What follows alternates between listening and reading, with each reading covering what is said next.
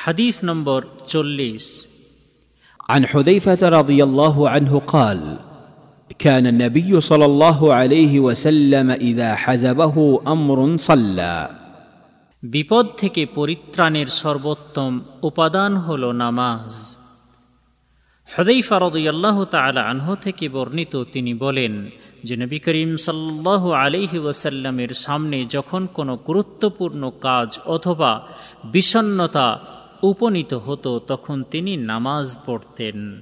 সোনান আবু দাউদ, হাদিস নম্বর এক হাজার তিনশো উনিশ। আল্লামা আলবানী, আল্লামা নাসরুদ্দিন আল আলবানী হাদিসটিকে হাসান বলেছেন। এই হাদিস বর্ণনাকারী সাহাবির পরিচয় পূর্বে চার নম্বর হাদিসে উল্লেখ করা হয়েছে।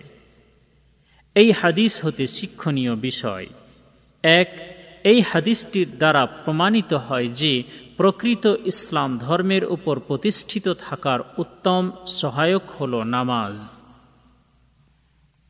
তবে এই নামাজে নির্দিষ্ট কোনো দোয়া নেই, তাই এতে মুসলিম ব্যক্তি তার ইচ্ছা অনুযায়ী যে কোনো বৈধ দোয়া করবে।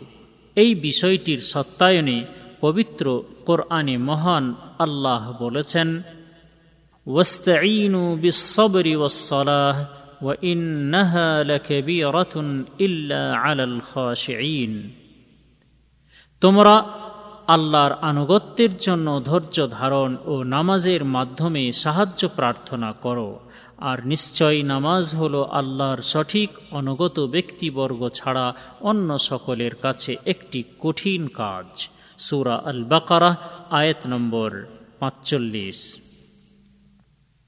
এবং আল্লাহ তবারক ওয়া বলেন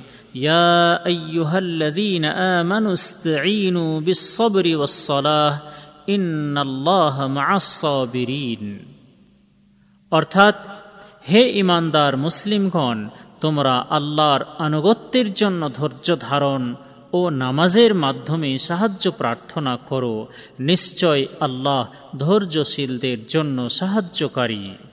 সোরা আল বাকারা আয়াত নম্বর একশো তিরপান্ন তাই সমস্ত বিপদ, অশান্তি এবং অমঙ্গল থেকে পরিত্রাণ ও রক্ষা পাওয়ার সর্বোত্তম উপকরণ হল নামাজ।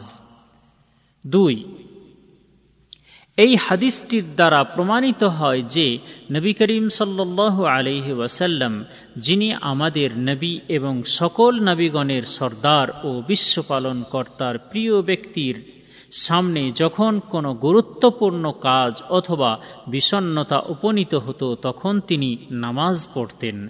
তাই এই বিষয়ে আমাদের উচিত যে কঠিন পরিস্থিতি বা কোনো গুরুত্বপূর্ণ কাজ অথবা বিষণ্নতা উপনীত হওয়ার সময় আমরাও তার অনুসরণ করে নামাজ পড়ব। তিন, ইদা হাজাবাহু আমর। এর অর্থ হল এই যে, যখন কোনো গুরুত্বপূর্ণ কাজ অথবা বিষণ্নতা এবং কঠিন পরিস্থিতি উপনীত হতো।